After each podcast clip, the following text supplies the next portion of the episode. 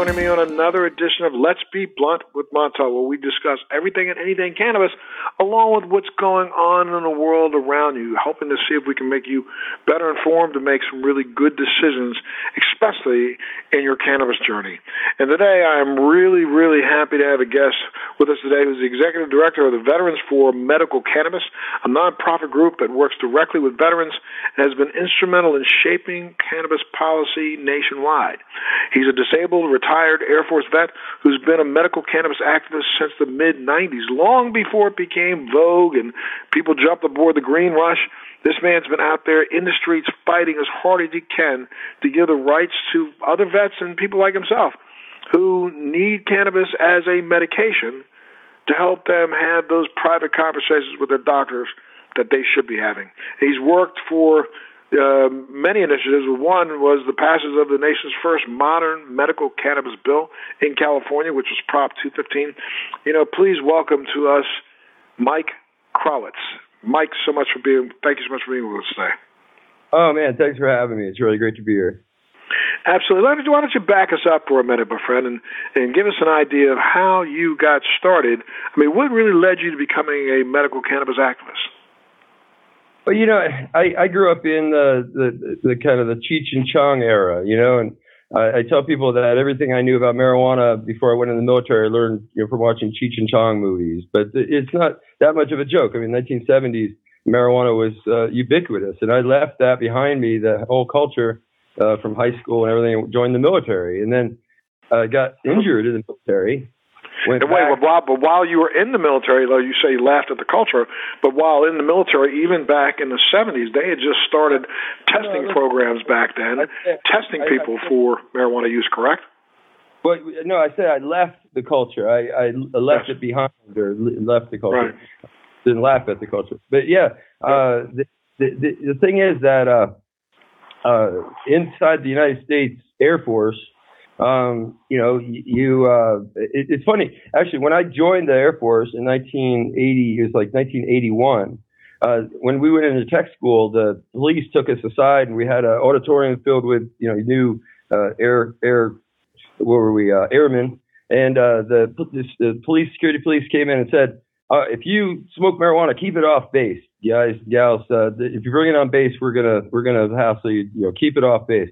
And then by the time I left the military, just four years later, the message had changed, and the security police would tell the new cadets coming in, uh, "Hey, if you use it anytime, anywhere, any place, we will catch you and you'll get in trouble." So it's funny, you know, it's kind of a, a, a turning point or a crossroads. But I, I literally had you know, had left it behind me. It was part of my youth, uh, uh, this whole marijuana culture, and uh, the, you know, this Air Force thing was was you know really a career for me, and I, I was I was going places. I was going to learn how to fly a helicopter. I'd already made a deal, you know, with the Air Force to send me to the Army and actually cross train me, and I was going to become a, a pilot of a of a helicopter. And you know, I got in an accident, uh, off duty, hurt, you know, riding home from dinner on the island of Guam, and it just changed the trajectory of my life in two seconds flat crazy now. You know, I, I, I was stationed on Guam myself. I, know, I entered the military in 1974.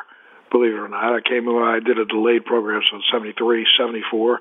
Went through boot camp in the Marine Corps at Parris Island, and then in 76 to 80, I was at the Naval Academy in Annapolis, Maryland. And you know, back while we were there, I'm pretty positive that you know the service academies was one of the places that the U.S. military used to actually and the U.S. government used to actually establish the urine testing and urinalysis to see if they could find traces of cannabis because they had a pretty homogeneous, you know, uh, uh, constituency at the all the service academies. And then, you know, it was shortly thereafter that, like you said, you know, the military basically just came out with an edict saying that you can no longer use, and this is against the law. Period. Boom, boom, boom. And you know, you know, you were in the mid '80s injured while on active duty on Guam. I was stationed on Guam from uh, really 1981, late 80 to let's see, late late 80 to 82. I left Guam in 82, headed to uh, the Defense Language Institute, where I went to study Russian. So I was there, and I mean, I know. And I, as a matter of fact, I literally got rid of my motorcycle. I had been a, a motorcyclist and a motorcycle enthusiast you know, uh, throughout my my youth, and even while at the academy, I, I had a, a motorcycle legally on the side, and I literally took my motorcycle to Guam. But I remember the fact that Guam roads are made using coral coral as the gravel. And what a lot of people don't know about coral is that when coral is wet, it sweats. And so you would uh, be driving down the road, and literally, you, you, brakes were uh, inoperable. And I remember the first two days I rode my bike on Guam, I pulled over at the McDonald's, you know, on the Ganya Highway. I pulled over there, and literally, I went inside, sat down because I was so infuriated with the fact that I couldn't stop. And a guy sitting next to me bought my motorcycle off of me right there on the spot. I sold it to a Guamanian for cash. As a matter of fact, I helped push it up in the back of his truck and had to literally walk back to the base. Uh, I thumbed a ride, but I got back there, and uh, that ended my motorcycle career. So, but you, uh, you, you bit the big one, huh? I, it's I, I'm absolutely amazed at how close we crossed paths. That's really something. Uh, Guam, Guam is a pretty small little spot in the in the South Pacific. There. Yeah, not too many people, not too many people can say that they were ever stationed there, my friend. So yeah, I spent a lot of time there. Well, I was I was stationed there at the uh, Naval Security Group activity that was there on Guam because I was a uh, a cryptologist, and I deployed out of Guam, literally to the Indian Ocean for almost uh, two thirds of my entire uh, deployment to Guam. So I was a, a electronic warfare systems technician I was on Andersen Air Force Base, and we worked gotcha. on the B-52D models. And you know, I remember that this was the height of the Cold War, and uh, our D model B-52s, as rickety as they were, uh, were part of our uh, strategic defense from that. Remember what it's called the uh, mutually ex- uh, uh, assured destruction, the MAD. Absolutely, and you know you probably held the same clearance. I mean, I had a top secret SI clearance, and you know you, you look at at the way we are weirdly cozying up to Russia these days, it kind of throws me a little bit in the fact that you know had you or I done anything remotely near what's being done today with conversations with Russians in in hotel rooms and in uh, boardrooms, you know, yeah. we would have gone to jail with the blink of an eye, just exposing the fact that we had met with somebody. You know, not what the content of the meeting was, just the fact that we even had that meeting. So, yeah, man, right in the height of heart of the Cold War. But okay, so you you had your accident. Okay. Yeah, and in jail, what happened was I I uh, you know got injured, and then I got sent to Hawaii to get patched up, and then they sent me to a military my next military base, uh, Offutt Air Force Base. But uh, by the time my end of my service came up, they had actually put me through a medical board. So I got out of the service with a medical discharge instead of uh, you know transferring over to the army like my plan was, and it, it worked out okay. I mean, in my life, but it, you know, I had to make sort of, uh, uh, you know, my, my lemons into lemonade kind of thing. But the thing is that I, I went through a, a huge number. I, I had 13 surgeries in all and a dozen procedures and different kinds of treatments and therapies at the VA before, really before medical marijuana was even born, before 1996. And then around 1996, I got the use of medical cannabis for the very first time officially, actually through the Dutch government, not even the U.S. government. And that was, you know, a big part of my early activism. And what got me started, really, frankly, was two things. One was what got me started was I looked at the history and I found in these old Parke-Davis books that they used to teach the, the you know, the actual doctors back a hundred years ago would learn about cannabis and they'd learn about a patient like me. It actually spoke specifically about somebody who had stomach injuries, lost you know, a little bit of my spleen and this and that, and, and have orthopedic injuries with a lot of pain. They actually talked about a patient like that because somebody like me, I can't really tolerate the opiate pain medications that well. And I'll tell you, if it can reduce opiate pain medication, I think we've learned that's a good thing anyway, right? Across the board. Right. So, but uh, what happened to me was after a dozen different therapies at the VA, I find cannabis works for me. And I wanted other vets to not have to go through that level of, of uh, trial and error and, and that level of, uh, of, of discomfort before actually finding it. That's kind of been a driving force. And also, I saw a disparity there. You know, because I did a little traveling, I had access to cannabis in, in the Netherlands, in Europe.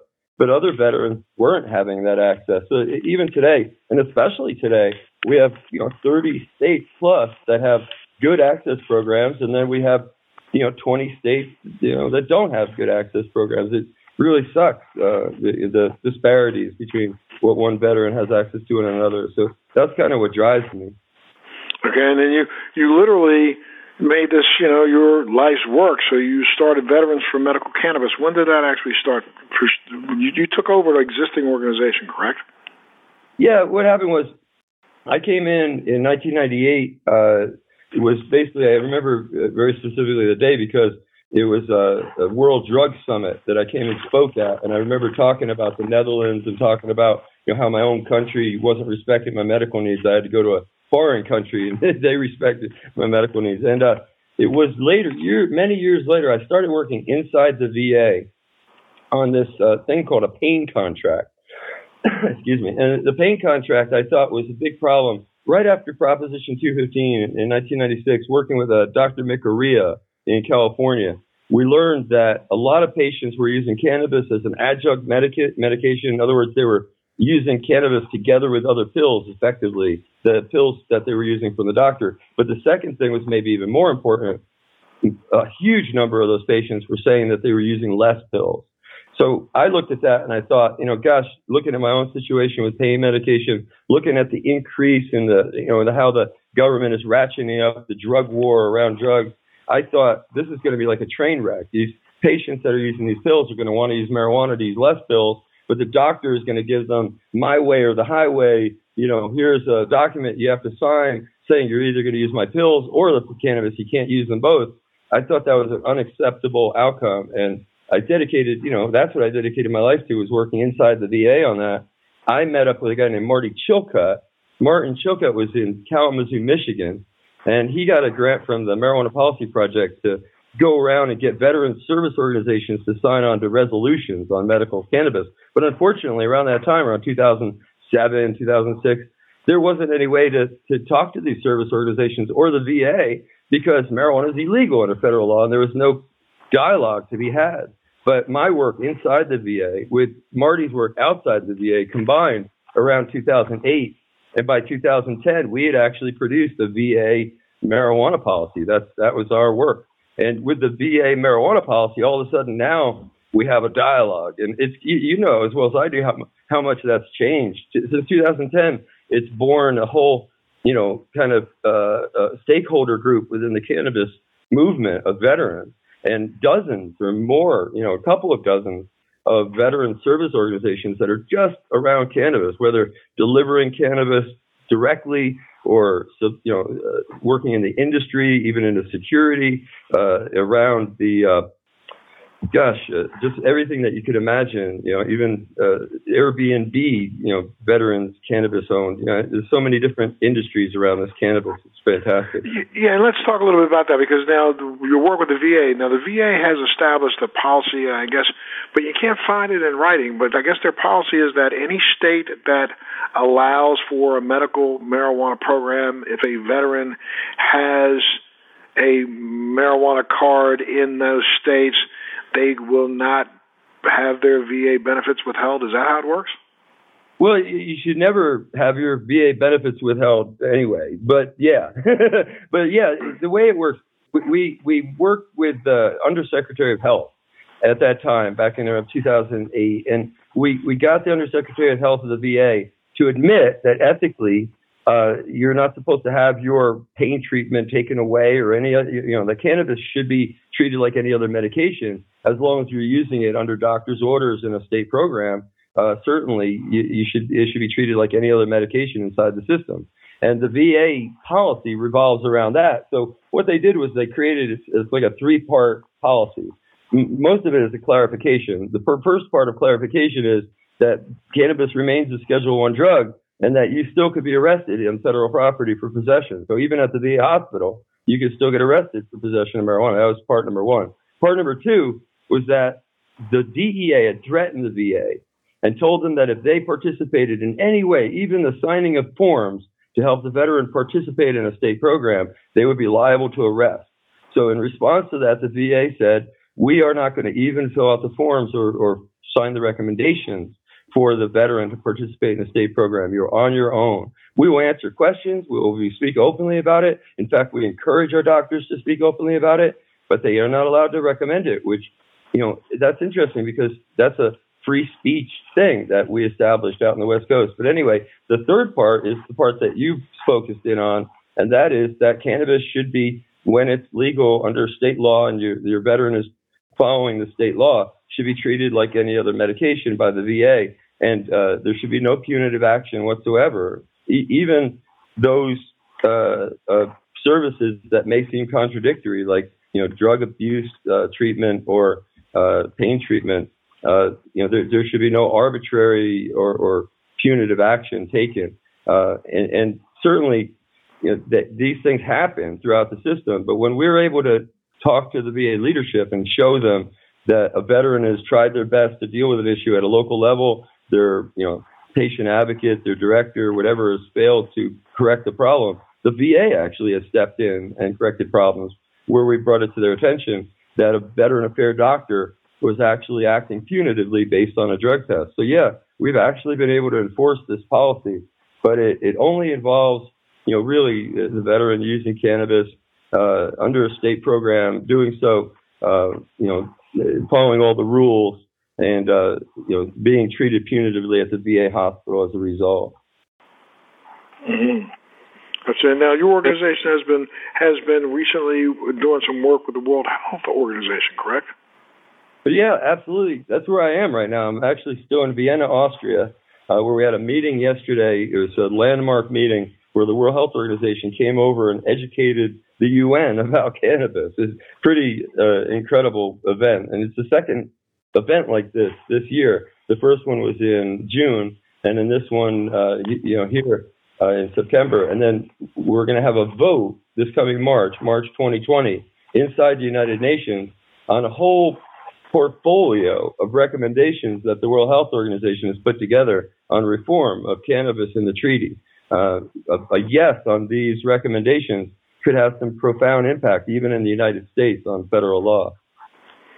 Right, right, right. Well, you make sure make sure you reach out to us and give us all the information because I, you know, I just spoke at the UN last week at a uh, uh, uh, organization that was talking about lowering the cost of medical care uh, and and uh, the law, the cost of um, overall cost for patients who suffer from chronic illness. That was a big discussion that we were having a week ago at the UN, and, and uh, I could probably help you with that without a doubt. So if you just reach out to us and uh, make sure that all of our listeners are well informed about what's going on at the World Health Organization level.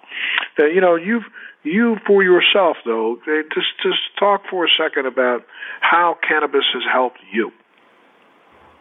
Well, gosh, I, I, for one thing, I wouldn't be able to you know, be chunking around the United Nations in Vienna. It's a big building. I wouldn't even make it from one side to the other without cannabis. I mean, seriously. I think you know what I'm talking about too, right? Absolutely, absolutely. So absolutely. yeah, uh, it, it's it's made a huge difference in my life. Um, if I didn't have cannabis, I think I would have gone into that kind of spiral with the pain pills and and the you know the lack of mobility and the and the lack of ability to get good rest and sleep and quality time, you know, with your loved ones and everything. It's just it's a spiral. It, it it's gloom and doom on every level, and it just sort of spirals down. It's it's a it's a suction trap that you get caught into with pain and misery. And I'm just so glad that I'm able to break out of that with a cannabis product. And without cannabis, I I I can't even tolerate the level of pain pills that I would need to actually even feel pain free without the cannabis. So uh, there's that as well. With cannabis, I can take a really tiny amount of pain medicine, and it works pretty good. I, I get pretty good pain relief, and uh, I really up the dose. I, we have a lot of cannabis products that we use. Yes, we use inside the United Nations. You heard it here. Um, and and uh, you know, we we do the best we can to to function and and and and do the stuff that we do. I, I'm driven to to see this through. It, it's funny that I'm even needed. I mean, why should I, as a veteran, as a just a citizen? Even need to be here. But um, I, I don't know. It's just very strange. The, the, the places where we play such a big role. I mean, I'll give you just a strange little example. Okay, it makes me like a totally abstract example, but it's easy to say, and I think it's funny. Uh, back in March, the World Health Organization came and presented an information table at the Commission on Narcotic Drugs. That was where they were supposed to have this big vote. but they delayed it for one year to the next meeting, next March. And uh, the World Health Organization had these really cool books with the whole process and all the proceedings about cannabis in it. And they, we took a few each, you know, like we would usually do, but then they were going to throw out the rest. There was literally hundreds of them that were left over, and they were going to throw them out because there was no provision in their budget to take them back to Geneva and nowhere to leave them in Vienna. And we grabbed them and we stowed them away in our you know NGO uh, lounge and we hid them away for a year and pulled them out. Yesterday, handed them to member states and handed out a 100 in about four minutes uh, to member states uh, in, in this closed session. Pretty, you know, pretty little tiny thing that may actually help. Sure. You know, absolutely. Margin. So. No, no, no, no, no absolutely. Because giving the bottom line is information is king, and most people need to be educated on what you know has been found not only in the United States but around the world as the benefits to cannabis. Now, you know, you um, you work with a lot of veterans and a lot of veterans across the country, helping them get access in those states where it's legal to have access. I mean, what have you found some of their greatest complaints to be? Well, we we looked at this um, back when we got the policy in place in 2010. We looked at the kind of the lay of the land at the time, and the the the benefit to you know the, the benefit to risk ratio. If you want to talk like the you know the medicine people, the benefit to risk ratio that we saw that seemed to be the most dramatic, um, and and the one uh, place where we seemed to see the least amount of options available was uh, for post traumatic stress uh, veterans suffering post traumatic stress. And we looked at like cancer treatment, a lot of cancers, in the, especially in the Navy. You know, these uh, shipyards with a lot of Navy vets that had been exposed to like uh, asbestos and stuff. We had a lot of traumatic brain injury. We had a lot of pain, neuropathic, horrible pain. You know, phantom limb pain, all these kind of. But post traumatic stress, there's two drugs that are available from the FDA, and they both have a black box suicide warning. They carry a suicide warning on a post traumatic stress drug. And, and, and then the other thing about these drugs is that uh, these are you know the same vets that are taking a lot of pain pills and all this stuff that are, represent all these you know outrageously high statistics of suicide, overdose, all this. And cannabis really helps for post-traumatic stress on a, on a bunch of levels. A bunch of these symptoms of post-traumatic stress seem to be uh, alleviated or helped or least. And, and certainly treatments that the VA offers are benefited. The treatments actually are more effective when the veteran's using cannabis we, we looked at that and said that's that's what we need to do. So we went from where uh, we had New Mexico that had the qualification listed in their state law, and California, of course, didn't have a list. And we went from that, and in just seven years, now we have 30 states plus. Uh, I think it's 31 now that have post-traumatic stress a qualifying condition as a result of the push that we made. And uh, I, I'm really, really happy with that result. And it was very organic. We worked in each state. We worked in about 16 states, I'd say total and each state, we worked with local veterans, local legislators, local medical doctors. And when we were done, we sewed all that up and went to the next state and started over. And by doing that, it created a very organic growth. And in some of those states, post-traumatic stress is the number one qualifying condition. That means across the board, the number one number of patients that are using the state program at right now in some states is post-traumatic stress. That's pretty cool. That's really cool, and it's uh, it's something a testament to the hard work that you've been doing. You know, keeping the issue alive and and you know up front and and making sure that somebody's looking out for our vets. You know. Yeah, well, that's it. I mean, the the it's you know the Veterans Affairs hospital system has has got really uh, so much going for it, and it it has some of the best research programs, it has some of the best medical care in the world um, and it's way overshadowed by some of these problems that are endemic and very difficult to solve inside the system. And uh, you know, we've I think done a really good job of right from day one, you know, back in 2007 or 2008, whenever we really started this conversation with the VA, to be very respectful and acknowledge that and and show that we're working on the same side. We're on the same side. You know, the VA and, and us advocates are working for the best outcome for the vets. That's really true. And and the Veterans Affairs officials that I've worked with really care. So, you know, we, we've actually, um, I, I think we've got a lot to work with. And it's funny, you know, this little tiny thing, this VA marijuana policy, it's the only thing that we've ever gotten on the federal level. You know that, right? Mm-hmm. Yeah, let's talk a little bit about you. you you've been recently working with two U.S. senators, and uh, you can tell us who they are, who have been working on the Veterans Medical Marijuana Safe Harbor Act. Talk a little bit about that. Yeah, I, I don't really have too much to say. You know, it's it's funny how we uh, specialize in this stuff. But uh, I, I work with uh, Senator Schatz, certainly in Hawaii. Um, uh, but uh, the, the, the basically the federal legislation flows from the the paradigm that we that we set up. In other words, we uh, try to explain, you know, that we we took this Conant decision out in the West Coast. It's a Ninth Circuit decision where doctors proactively sued for the ability to recommend cannabis. I mean, that's where this whole recommend versus prescription thing is really well explained.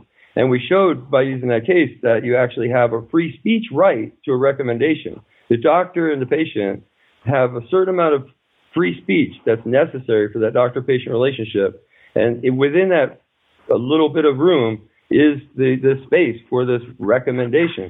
So by looking at the, the, that Conant decision and, and looking at that language, you know, it doesn't it's a Ninth Circuit ruling, and it was never accepted by the Supreme Court. So it's not law anywhere else in the country but on the West Coast. But the language is all based on the U.S. Constitution and very straightforward. So we use that language to show that doctors at the VA who are denied free speech as a result of their job, they're denied free speech, but they need a certain amount of free speech to actually conduct their job. And we started trying to dig into that. It's actually been a real conundrum for us to be able to really push that effectively.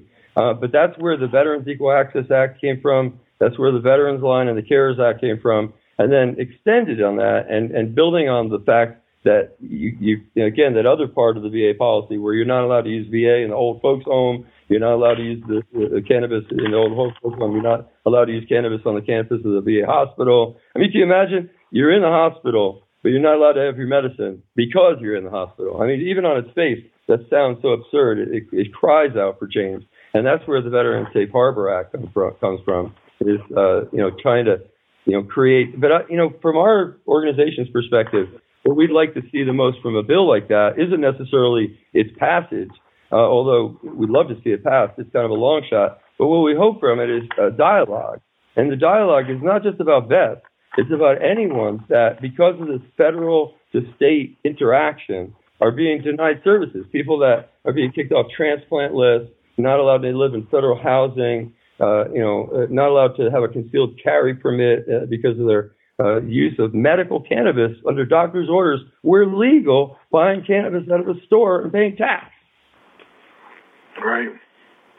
And what do you think about, you know, I mean, now there's been a huge surge in CBD usage, but now recently, just recently, the, the U.S. Navy uh, put out an edict that they don't want any of their personnel using any hemp-based or any any yeah, any hemp-based CBD products whatsoever. And we know that CBD doesn't include the active ingredient THC that uh, that normally is you know responsible for we're generally given the responsibility for the euphoria, but th- there's a moratorium on even using CBD.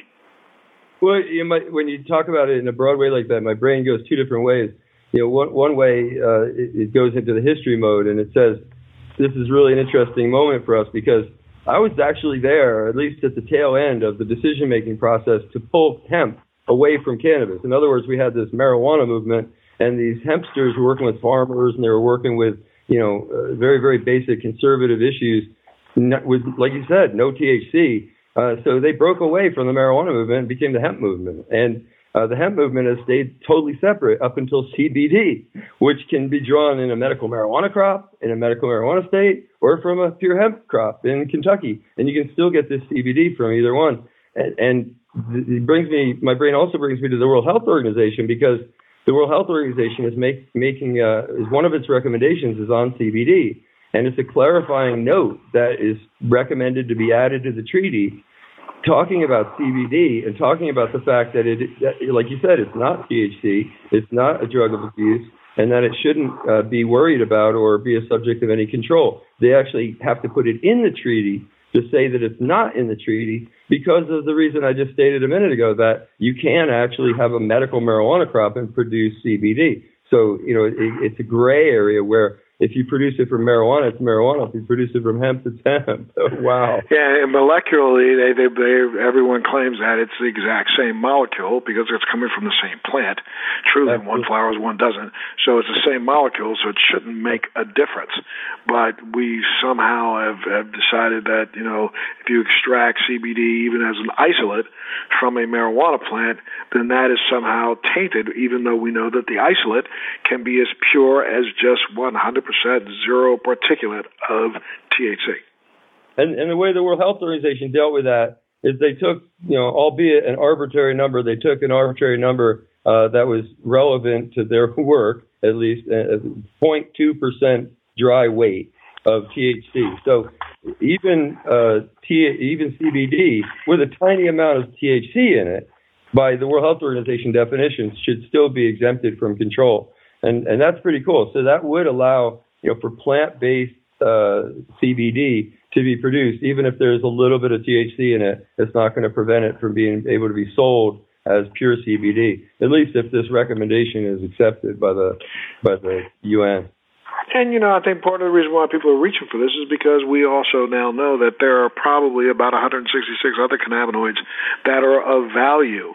So we can't exclude all the other cannabinoids and just think that one component of the entire plant has medicinal value CBN, CBG, THCA, THCV, CBDV, all of those other cannabinoids have a impossible medical implication, but you know, as we continue to go after this one cannabinoid at a time, it makes it really tough for you know science to kind of delineate the values, and and I think that's what part of the problem has been. Where do you see? You know, uh, first off, let's let's get out some information just in case somebody's listening right now and they want to get some more information from you. Where should they? How can they get in contact with you or your organization? Give us your website. The easiest thing is uh, Facebook. We update that probably more than anything else. So it'd be Facebook slash USA period VMCA, as in Veterans for Medical Cannabis Access, USA uh, dot VMCA. And uh, yeah, uh, I just want to mention one last little thing. The World Health Organization, you know, on the last subject, the World Health Organization actually did talk about CBN and CBG. I think were the two uh, alternative uh, cannabinoids, and they said the reason why they didn't include them in this note was because at the time of the review there had there wasn't enough research uh, available for them to make any determinations. But they impl- implied rather openly that should there be enough information in the future, they would revisit that and just add more. So it's likely in the future this note will grow and it'll say, you know, CBN with a tiny dash of THC or CBD with a tiny dash of uh, THC would all be exempt from control. But what this does is it, you know, anyone that's gotten to the level that I have and and you have, and you start getting into the federal court system with the, you know, uh, cases, and you start looking at the the fight to get medical access at that, from that point of view is the DEA. The first thing out of their mouth is the treaty. The very first thing they say when they start defending the position of the U.S. federal law is the treaty. So if we change and, and a treaty and a treaty by which you know only one person in the United States, uh, by his own committee, who was Anslinger, who fought for 30 years to get the UN to adopt this stand you know, and yeah. uh, and it's the same. This is the same person who actually supported the use of cannabis before the end of prohibition, but changed his mind when he was out of a job because he was such a big prohibitionist. Um, where do you where do you want to see? Let, let, let, let's say where do you see the future of cannabis going in the United States? Well, it, that's funny. You know, we're at 34. I, I, we're at 34 states right now in the District of Columbia that has some form of marijuana law. You know, it, it, there's a lot of things I could say, but uh, the one thing I think that kind of gives your listeners some little tidbit that I, I alone, you know, was there to to be able to witness firsthand for them. Uh, it was this moment where marijuana was legalized in the United States. Now, this, you got a picture now. The United States, as you described, with our champion who created the world marijuana prohibition, uh, this uh, Ans- Commissioner Anslinger, Anslinger. of yep. West Federal Commission. He was not only the federal marijuana commissioner, but he was also our ambassador to the United Nations in 1961. But anyway, uh, you know, he uh, uh, the the uh, international treaty that we signed into Um, oh gosh, no, I, I totally forgot what I was going to say. Isn't that terrible? no, no, that's okay. It's okay. No, well, yeah, I mean, I think we you were talking, asked the question of where do you think the future of marijuana goes in the United States? Oh yeah, yeah. So, uh, uh, yeah, so yeah, I was talking about the story when I was there at the moment where marijuana was legalized in the United States, and I got lost in the Anslinger. But it, it, the reason I went down Anslinger Road is because the United States has been not only the champion, but as you said, they helped create these bloody treaties. And although we don't like treaties in the United States, people in the United States, uh, you know, generally uh, dismiss them. The treaty is actually part of our U.S. federal law. And when we legalized marijuana at the state level in Washington State and Colorado, the rest of the world looked at us and just was in shock, really. Uh, this is a country that's been enforcing prohibition for the last 50 years just allowed legalization inside the USA. It was a, a really crazy moment. And our representative to the United Nations, this guy named uh, Brownfield, uh, he went and explained ourselves to them at the UN, and he said that the treaty had a certain amount of flexibility to it, that we should look at these um, legalization attempts in, in different places, Uruguay, United States, uh, as experiment that we can all learn from under the flexibility in the treaty. And that was such a novel new idea that those in the know, you know that remember it call it the Brownfield flexibility doctrine. it never did before. He just created this flexibility in the treaty. But this is the kind of new ground we're on. The minute you took the United States out of the picture of stopping progress, progress has emerged. Now Canada is implementing legalization. You can buy legal cannabis just like you can in California in the entire country of Canada. So this is really getting serious. And it's yet to be seen how this is going to play out in the UN, you know, because we did sign these agreements and because the U.S. still does have such a cozy agree- uh, relation with Russia, for example, who actually is frothing at the mouth, uh, hating marijuana and wanting to shut all this down.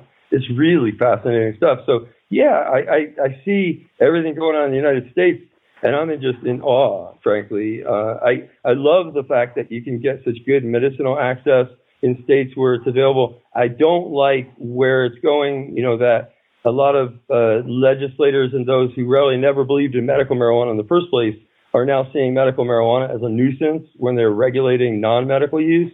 And, you know, especially in like a place like Washington state, uh, the patient has been seen, you know, as a nuisance and, and a, a tax drain. And, uh, that shouldn't be. The program, if anything, should be dedicated to helping poor people get access to cannabis uh, medicine, to helping uh, people that were disenfranchised and, and, and, hurt by the drug war before to actually participate in the in this new paradigm uh, and be able to have a rung that they could actually overcome to get into the industry. That's what should, we should be dedicating the funds for this industry into. And yes, medicine for vets, sure, why not? Absolutely. Absolutely. I can't tell you thank you. I can't say thank you enough, Mike, for participating today, and we'd love to have you back. Anytime. Absolutely. Now, you when do you travel back into the states? I'm actually going from here over to Geneva, and that's where we've been bouncing back and forth. You know, I, I had this such a big, you know, I guess it would be a civics lesson, but the UN is separate from the World Health Organization. And a little tidbit, fun fact: the World Health Organization has a couple more members than the UN does. So it's really fascinating working between Geneva and Vienna. And I'll be in Geneva for a couple of days for some World Intellectual Property Organization meetings, WIPO. Uh, we're looking at uh, cannabis uh, varieties, the, the genetics, and, and protecting the the uh, ability to be able to grow this as a small plant, you know, small uh, farmer, craft farmer, indigenous farmer uh, and be able to have a path to market internationally is kind of the thing we're getting into. So over in Geneva, we've been going to those meetings now, and it's amazing how much crossover there is. Uh, right in between these two worlds seems to be the World Health Organization with, you know, like its traditional use department, traditional medicine, traditional use department, etc. Okay. All right, my friend. Well, I can't say thank you enough. I got a, I'm out of time, but I'm going to let all our listeners in. Give them one more time. Give a shout out to your website one more time, please, sir. Yeah, just go to Facebook and uh, at the Facebook website slash usa.vmca, as in Veterans for Medical Cannabis Access. And from there, you can drop us a, a message. Uh, you can also go on our website, just Google us and uh, send a message to us from there. Uh, if anybody to reach us, thanks so much again.